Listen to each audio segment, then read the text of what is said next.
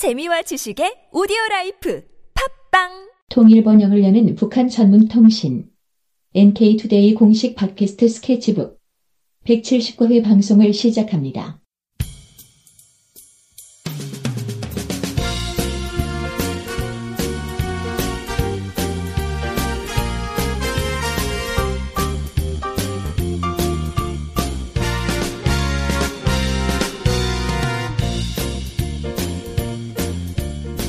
안녕하세요. 이동 기자입니다. 안녕하세요. 문경환 기자입니다. 안녕하세요. 진행자 윤택입니다.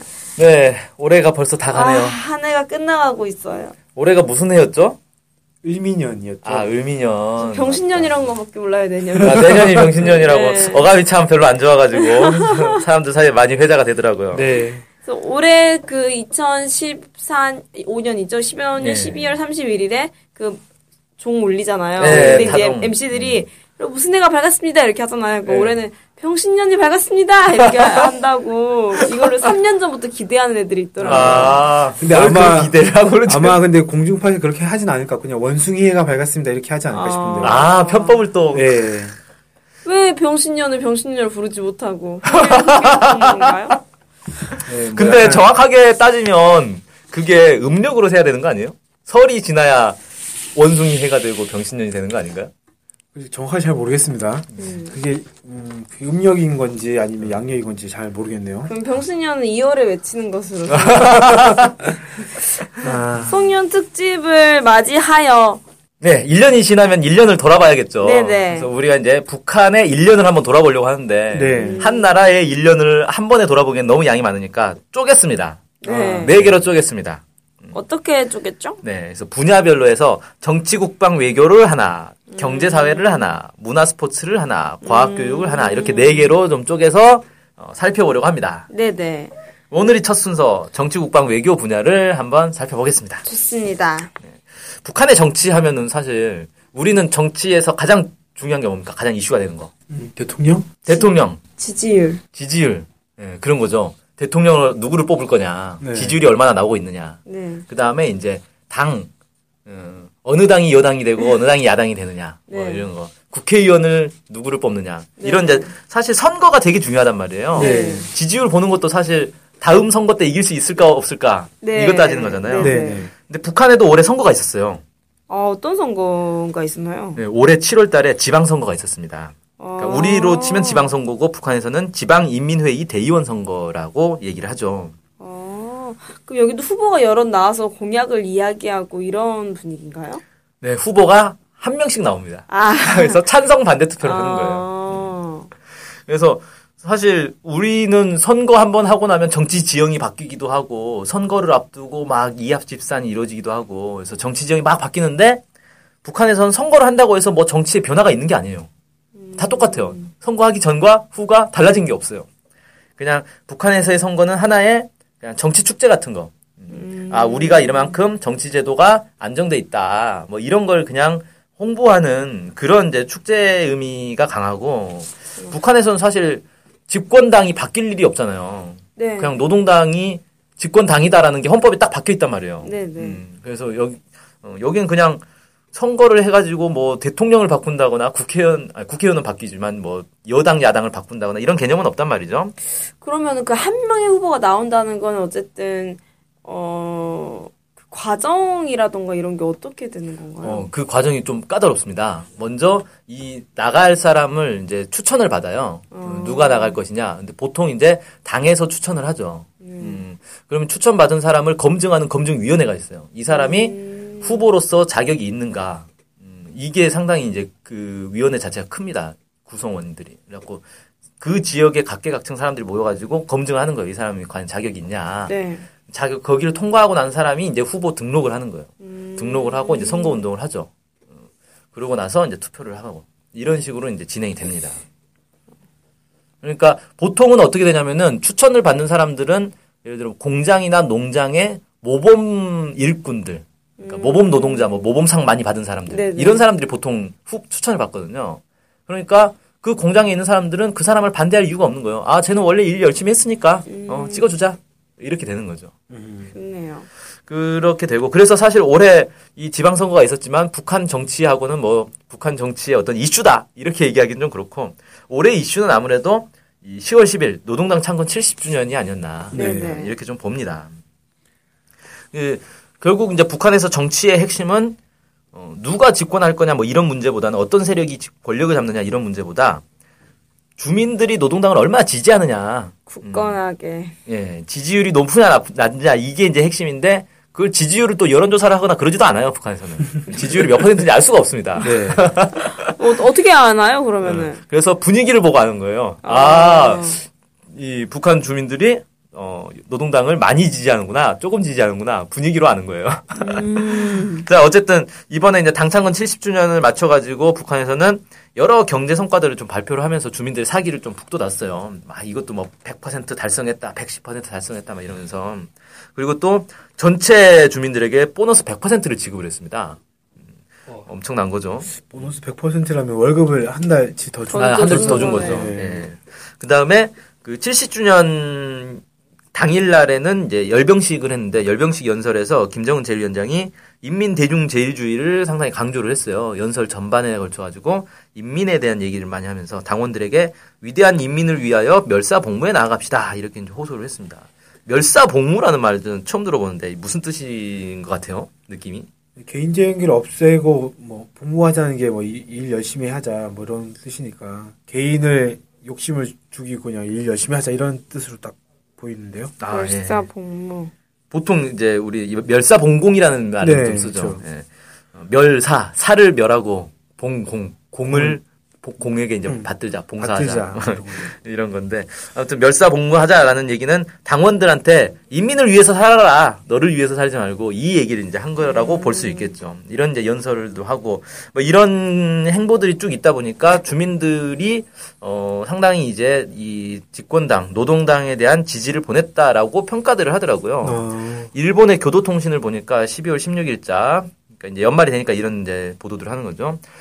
뭐라고 했냐면 북한 사정에 밝은 중국 정부 당국자의 말을 인용해서 김 제1위원장에 대한 인민의 지지는 크다. 뭐 이렇게 좀 보도를 했고요. 음, 국내에서도 사실 이런 분석들 많이 하고 있습니다.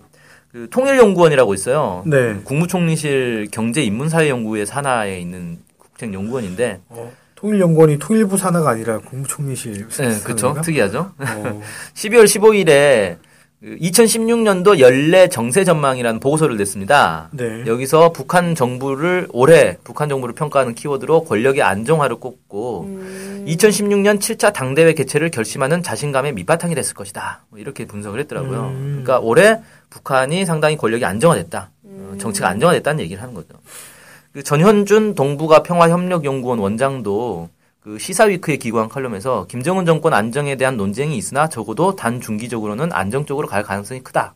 이렇게 얘기했고 김지석 한결의 논설위원도 칼럼에서 하나의 체제로서 북한 정권은 안정됐다고 보는 게 일반적인 평가다. 뭐 이렇게 좀 소개를 했어요. 그래서 아 북한 정치가 상당히 안정화됐다. 뭐 이렇게 평가를 할 수 있겠죠. 음, 네네.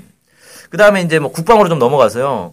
국방 올해 북한의 이제 군사 관련해서 전 두 가지를 꼽아봤어요. 뭘까요? 두 가지요? 아, 생각나시는 거 있나요? 혹시 북한 군사와 관련해서 올해 수소탄 발언. 아 수소탄 발언, 네 수소폭탄 발언이 있었죠 막판에. 네.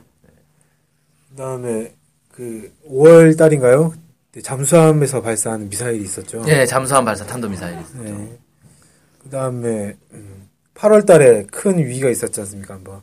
그 지뢰 사건, 지뢰 사건과 아, 목함질에? 네 목함 지뢰 어, 사건. 지뢰도 네. 지뢰부터 시작해서 이제 포사격도 있었고 그다음에 준전시 상황 선포해 가지고 네. 막그 작전 계획 5015를 바꾸네 뭐네 이런 얘기도 있었지 않습니까? 아, 예, 뭐 상당히 뭐 많았죠. 네. 그 중에서 저는 이제 두 가지를 뽑아왔는데 잠수함 발사 탄도 미사일 발사랑 준 전시 상태 선포 이 두 가지를 꼽아왔어요. 수소탄 발언은 사실 이제 발언으로만 있었지 실제 뭘 가 있었던 건 아니잖아요. 네. 그래서 뭐 굳이 그건 넣지는 않았고 음, SLBM이라고 그러죠. 잠수함 네. 발사 탄도 미사일. 음, 이게 이제 처음에 5월달에 발사됐을 때는 사진 조작이다 뭐 이런 얘기 많았어요. 네. 그러고 나서 이제 동영상을 공개를 하니까 아무 말을 못 하더라고요. 동영상 조작이다. 동영상 조작이라는 말은 못 하더라고요.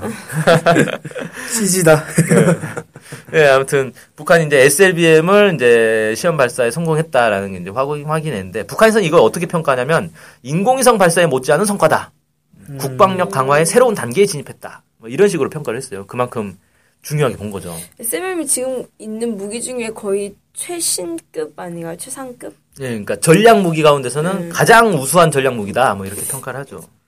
이게 왜 그러냐면 언제 어디서 쏘는지를 전혀 알 수가 없는 거예요. 상대방이. 네. 다른 것들은 비행기가 떴다 그러면 어 비행기가 떴다 오고 있다 하든가 아니면 미사일을 쏘면 어 미사일 발사했다 오고 있다 이렇게 되는데 이거 어디서 쏘는지를 알 수 없으니 발사했는지 안 했는지를 모르는 거예요. 그러니까 바다 망망대해에서 그냥 쏘는 거기 때문에. 그러니까 이제 뭐 예를 들어서 대륙간 탄도 미사일이다 그러면 그, 그 지역 근처에 큰 레이더를 갖다 놓으면 쏘는 걸 이제 탐지를 할 수가 있는 건데 이 잠수함 탄도 미사일 같은 경우에는 어디서 쏠지 모르니까 레이더를 계속 붙여놓을 수가 없어가지고 그렇죠. 알 태평양 없다는 거죠. 전역에다 레이더 깔 수는 없잖아요. 네. 그렇게 되는 거죠. 자, 그래서 북한에서는 이제 상당히 자기들의 성과로 꼽고 있고 SLBM 발사 전날인 5월 7일에 박영철 조국통일연구원 부원장이 미국 CNN 방송과 인터뷰를 했어요. 여기서 미국 이제 CNN 기자가 물어보죠. 미국 본토에 이 미사일과 핵무기를 쓸 거냐라고 물어보니까 미국이 우리에 대해서 그걸 강요할 때 그렇게 할 것이다. 아, 쏘라고 강요를 하면 쏘겠다는 거예요. 무슨 말인지. 가만히 있으라는 거죠. 참관, 상관 쓰지 말라. 예, 미국이 가만히 있으면 우리도 가만히 있겠다. 뭐 이런 거겠죠. 예. 그 다음에 어, 여름에 있었던 아까 말씀드린 이제 준전시 상태 선포. 처음에 이제 지뢰 폭발 사건이 있었고, 그 다음에 비무장지대에서 이제 포격 사건도 있었고, 최근에 그 포격 사건과 관련해서는 여러 언론 보도들이 좀 나오더라고요. 네, 예, 뒷조사 결과가 나오는 것 같아요, 이제. 네, 뭐 북한- 쏜거 안쏜 거 같지 않다 뭐 이런 있- 북한이 쐈다는 결정적 근거가 없다. 뭐 네. 이런. 그럼 그 폰은 누가 쏜 거죠? 머릿속에서 하늘에서 떨어졌나? 중국에서 쏜 게 거의 떨어졌나? 우주가 우주에게 간절히 기도했나 보죠. 예. 아무튼 뭐 미스테리 사건 21세기 미스테리가 하도 많아가지고 최대라고 말은 못하겠네요. 그렇게 됐는데 어 저는 이제 여기서 주목한 건 뭐 지뢰가 터지고 포를 쏜 게 중요한 게 아니라 준 전시 상태를 선포했는데 그 이후에 북한이 어떤 군사적 행동들을 했는가 이게 이제 주목이 된다는 거죠. 네. 당시 언론 보도를 종합해 보니까 이 북한이 잠수함의 70%를 기동을 해서 한미 감시망에서 벗어났고 특수부대 상륙작전에 이용하는 공기부양정 10여 척을 전진 배치했고 네. 일부 특수부대를 전방 지역에 전개하고 각종 미사일 기지의 움직임도 활발해졌고 전투기를 경, 경락고로 옮기고 전방에 포격 준비 동향이 포착되고 이런 이제 여러 준전시 상태 매뉴얼이 그대로 이제 적용이 됐다. 어, 이런 이제 보도들이 쭉 나왔습니다. 그러고 나서 그러면 이게 이제 어떤 의미를 갖느냐? 미국 CNN 방송이 8월 24일에 이제 보도를 한 건데 미 국방부 관계자가 북한군이 이런 식으로 움직이는 것은 처음 봤다. 이렇게 평가를 했어요. 그리고 미군 사령관들은 북한이 한국의 대북 심리전 방송 재개에 항의하며 48시간이라는 구체적 시한을 대내외적으로 홍보하며 전력 증강을 하는 과정을 매우 심각하게 받아들였다. 음. 이러면서 북한을 위협하는 것으로 비칠 수가 있기 때문에 B-52 폭격기의 한반도 비행을 취소했다. 그리고 한국 정부의 긴장 완화를 공고했다. 뭐 이런 이제 보도가 나왔습니다. 그러니까 미국이 상당히 긴장했다는 거죠. 네. 북한의 이런 군사적 움직임에 대해서 아 저건 보통 일이 아니구나 라고 이제 판단했다는 겁니다. 그래서 이런 식으로 북한이 어, 어떤 그 실전 준비 태세가 있- 어, 갖춰져 있다라는 걸 보여준 음, 그런 거죠. 이렇게 평가할 수 있을 것 같고요. 이렇게 대놓고 긴장을 했다라는 것은 어느 정도 북한의 군사력이 미국까지 맞먹는 수준에 도달했다는 걸로 볼 수 있을까요? 예, 미국이 상당히 위협을 느꼈다라는 걸로 봐지고 특히 이제 뭐 태평양 사령관이나 미 합참의장이나 이런 사람들이 입만 열면 한 소리가 있어요. 아, 북한이 우리의 어, 주요한 위협 국가 중에 하나다. 이런 얘기들을 많이 합니다. 근데 얼마 전 뭐 최대 위협국이 어디냐라는 질문에 뭐 북한이다 이렇게 얘기했던 아, 그런 사람도 있어요? 그런 얘기도 본것 아, 같은데. 최대 위협국으로 이제 올라갔군요. 아, 업그레이드가 됐네요. 네. 어쨌든 그 뭐 SLBM과 더불어서 북한에서 지금 완전히 군사적으로 위상을 세계적으로 보여준 이번 올 한 해였다고 파- 평가를 하면 될까요? 음, 그렇게 뭐 볼 수도 있겠네요. 네, 그 다음으로 이제 외교 얘기를 좀 해볼게요. 음, 북한의 외교 하면 보통 뭐 중국하고의 외교? 아니면 미국이랑 러시아? 맨날 싸우는 거? 아, 러시아? 쿠바? 예, 뭐 이런 거 이제 생각이 많이 나죠. 그래서 어, 실제로 이제 그런 나라들과 주로 이제 외교를 많이 하는데 그런 것뿐만 아니라 예, 다양한 이제 다자 외교들도 많이 합니다. 올해도 상당히 이제 왕성하게 외교를 했는데 북한에서 월, 원래 이제 올해 가장 이슈가 됐던 건 5월 달에 러시아를 갈 거다. 음, 이, 이런 이제 얘기가 있었어요. 러시아에서 발표를 했죠. 네. 김정은 제1위원장이 5월 달에 러시아를 오기로 했다.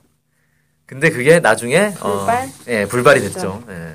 그래서 이제 좀 약간 김이 빠지긴 했는데 그렇다 하더라도 어쨌든 각종 국제 행사에 고위급 인물들을 계속 파견을 했어요. 네. 뭐 4월 달에 이 단둥 아 반둥 회의 60주년 기념 행사가 있었습니다. 이 반둥 회의가 뭐냐면 인 인도네시아 이제 반둥에서 열린 회의고 아시아 아프리카 정상 회의를 얘기합니다. 이게 쉽게 말해서 이 비동맹 국가들의 어떤 이 중요한 행사였던 거죠.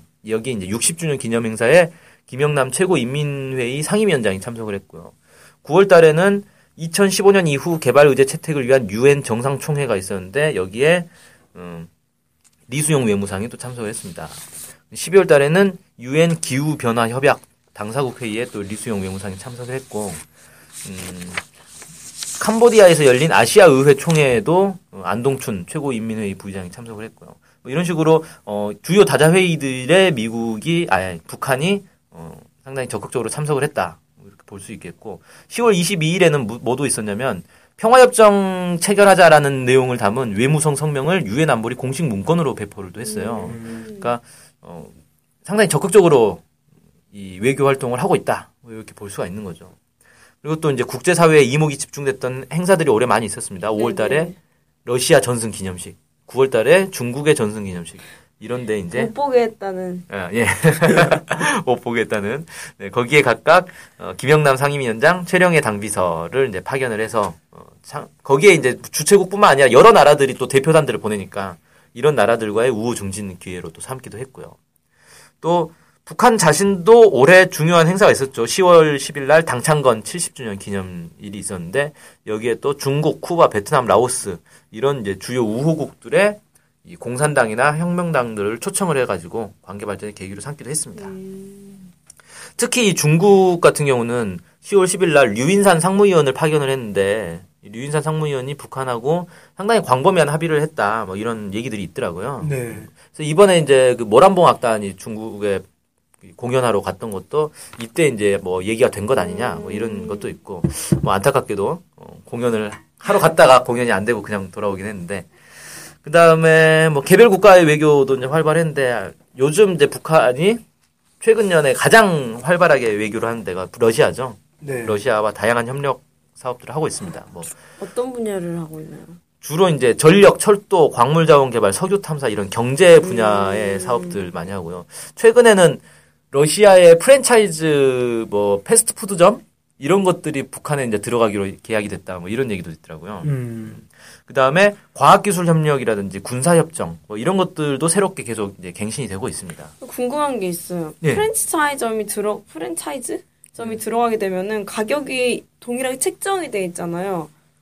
그러진 않, 아, 북한 내에서 아니 아니 이제 그 러시아 본국이랑 예. 그렇게 되나요? 그렇지는 않을걸요. 그 맥도날드 같은 경우에도 각 나라마다 가격이 조금씩 차이가 나지 않습니까? 아 그러니까 뭐 아예 많이 차이 나고 그렇진 않, 않긴 하겠는데 그렇다고 해서 또 차이가 없다라고 보기엔 좀 어려워서 아마 러시아 프랜차이즈가 들어갔을 때 좀 어떻게 책정할지 그- 그게 알아서 하겠지만 그렇다고 해서 뭐 똑같을 것 같진 않네요. 그러니까 이게 똑같기가 좀 어려운 게 예를 들어 맥도날드 미국의 이제 본점하고 한국에 있는 지점하고 가격이 똑같으려면 환율 계산을 해야 되는데 네. 환율이 또 계속 바뀌잖아요. 그쵸. 예. 조금 뭔가 그 비슷한 가격대로 들어올 것 같긴 한데 예. 여긴 체제가 또 북은 사회주의 체제다 보니까 어떤 식으로 가격이 측정이 되는지가 궁금해가지고 음, 한번 오늘 이제 다음에 한번 알아보면 재밌을 것 같네요. 프랜차이즈 그 패스트푸드점이 만들어져야 알 수 있을 것 같습니다. 예. 그 다음에 음, 아 특히 올해가 북러 친선회 해였어요.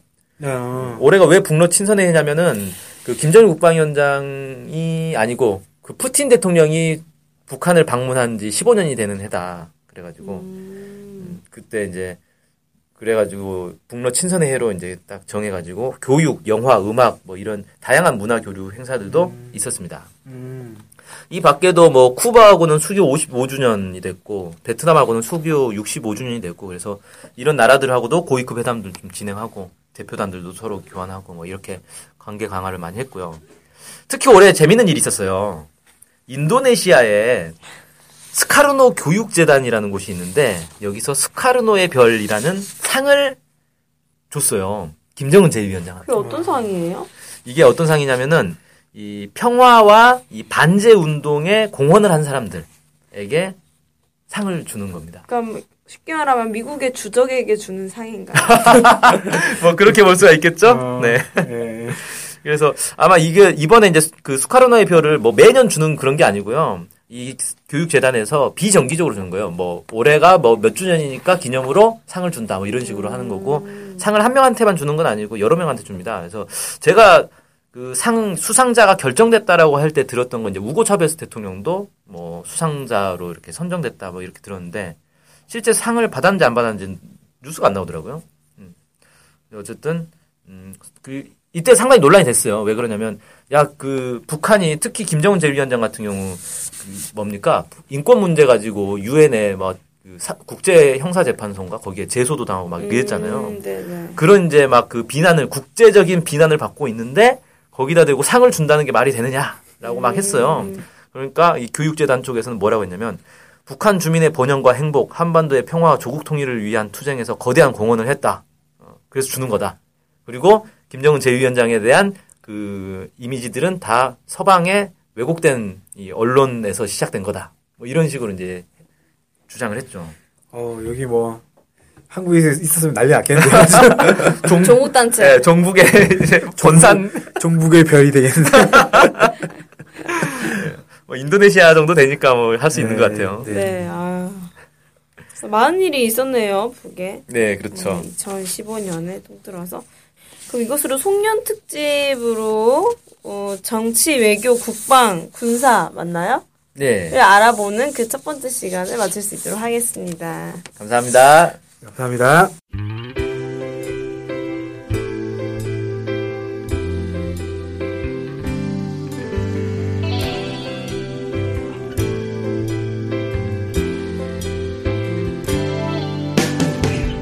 북한 소식을 알고 싶은데 일목요연하게 정리된 사이트나 언론사가 없네요. 네, 많은 언론들이 북한 소식을 다루긴 하는데 믿을 만한 것도 부족하고 한눈에 쉽게 보여주는 것도 없죠. 네, 그래서 저희가 저희 NK투데이가 야심차게 준비했습니다. 바로 info calendar. 아, info calendar가 뭔가요?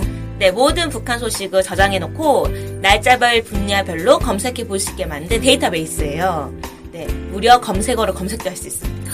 우와, 정말 대단한데요? 어떻게 찾아가면 되나요? 네, NK투데이 홈페이지에 들어오셔서 info calendar를 찾으시면 됩니다. 네, 오른쪽에 배너가 달려 있으니 쉽게 찾아볼 수 있습니다. 네, 북한 소식을 빠르고 간편하게 볼 수 있는 NK투데이 야심작 info calendar 많은 이용 바랍니다.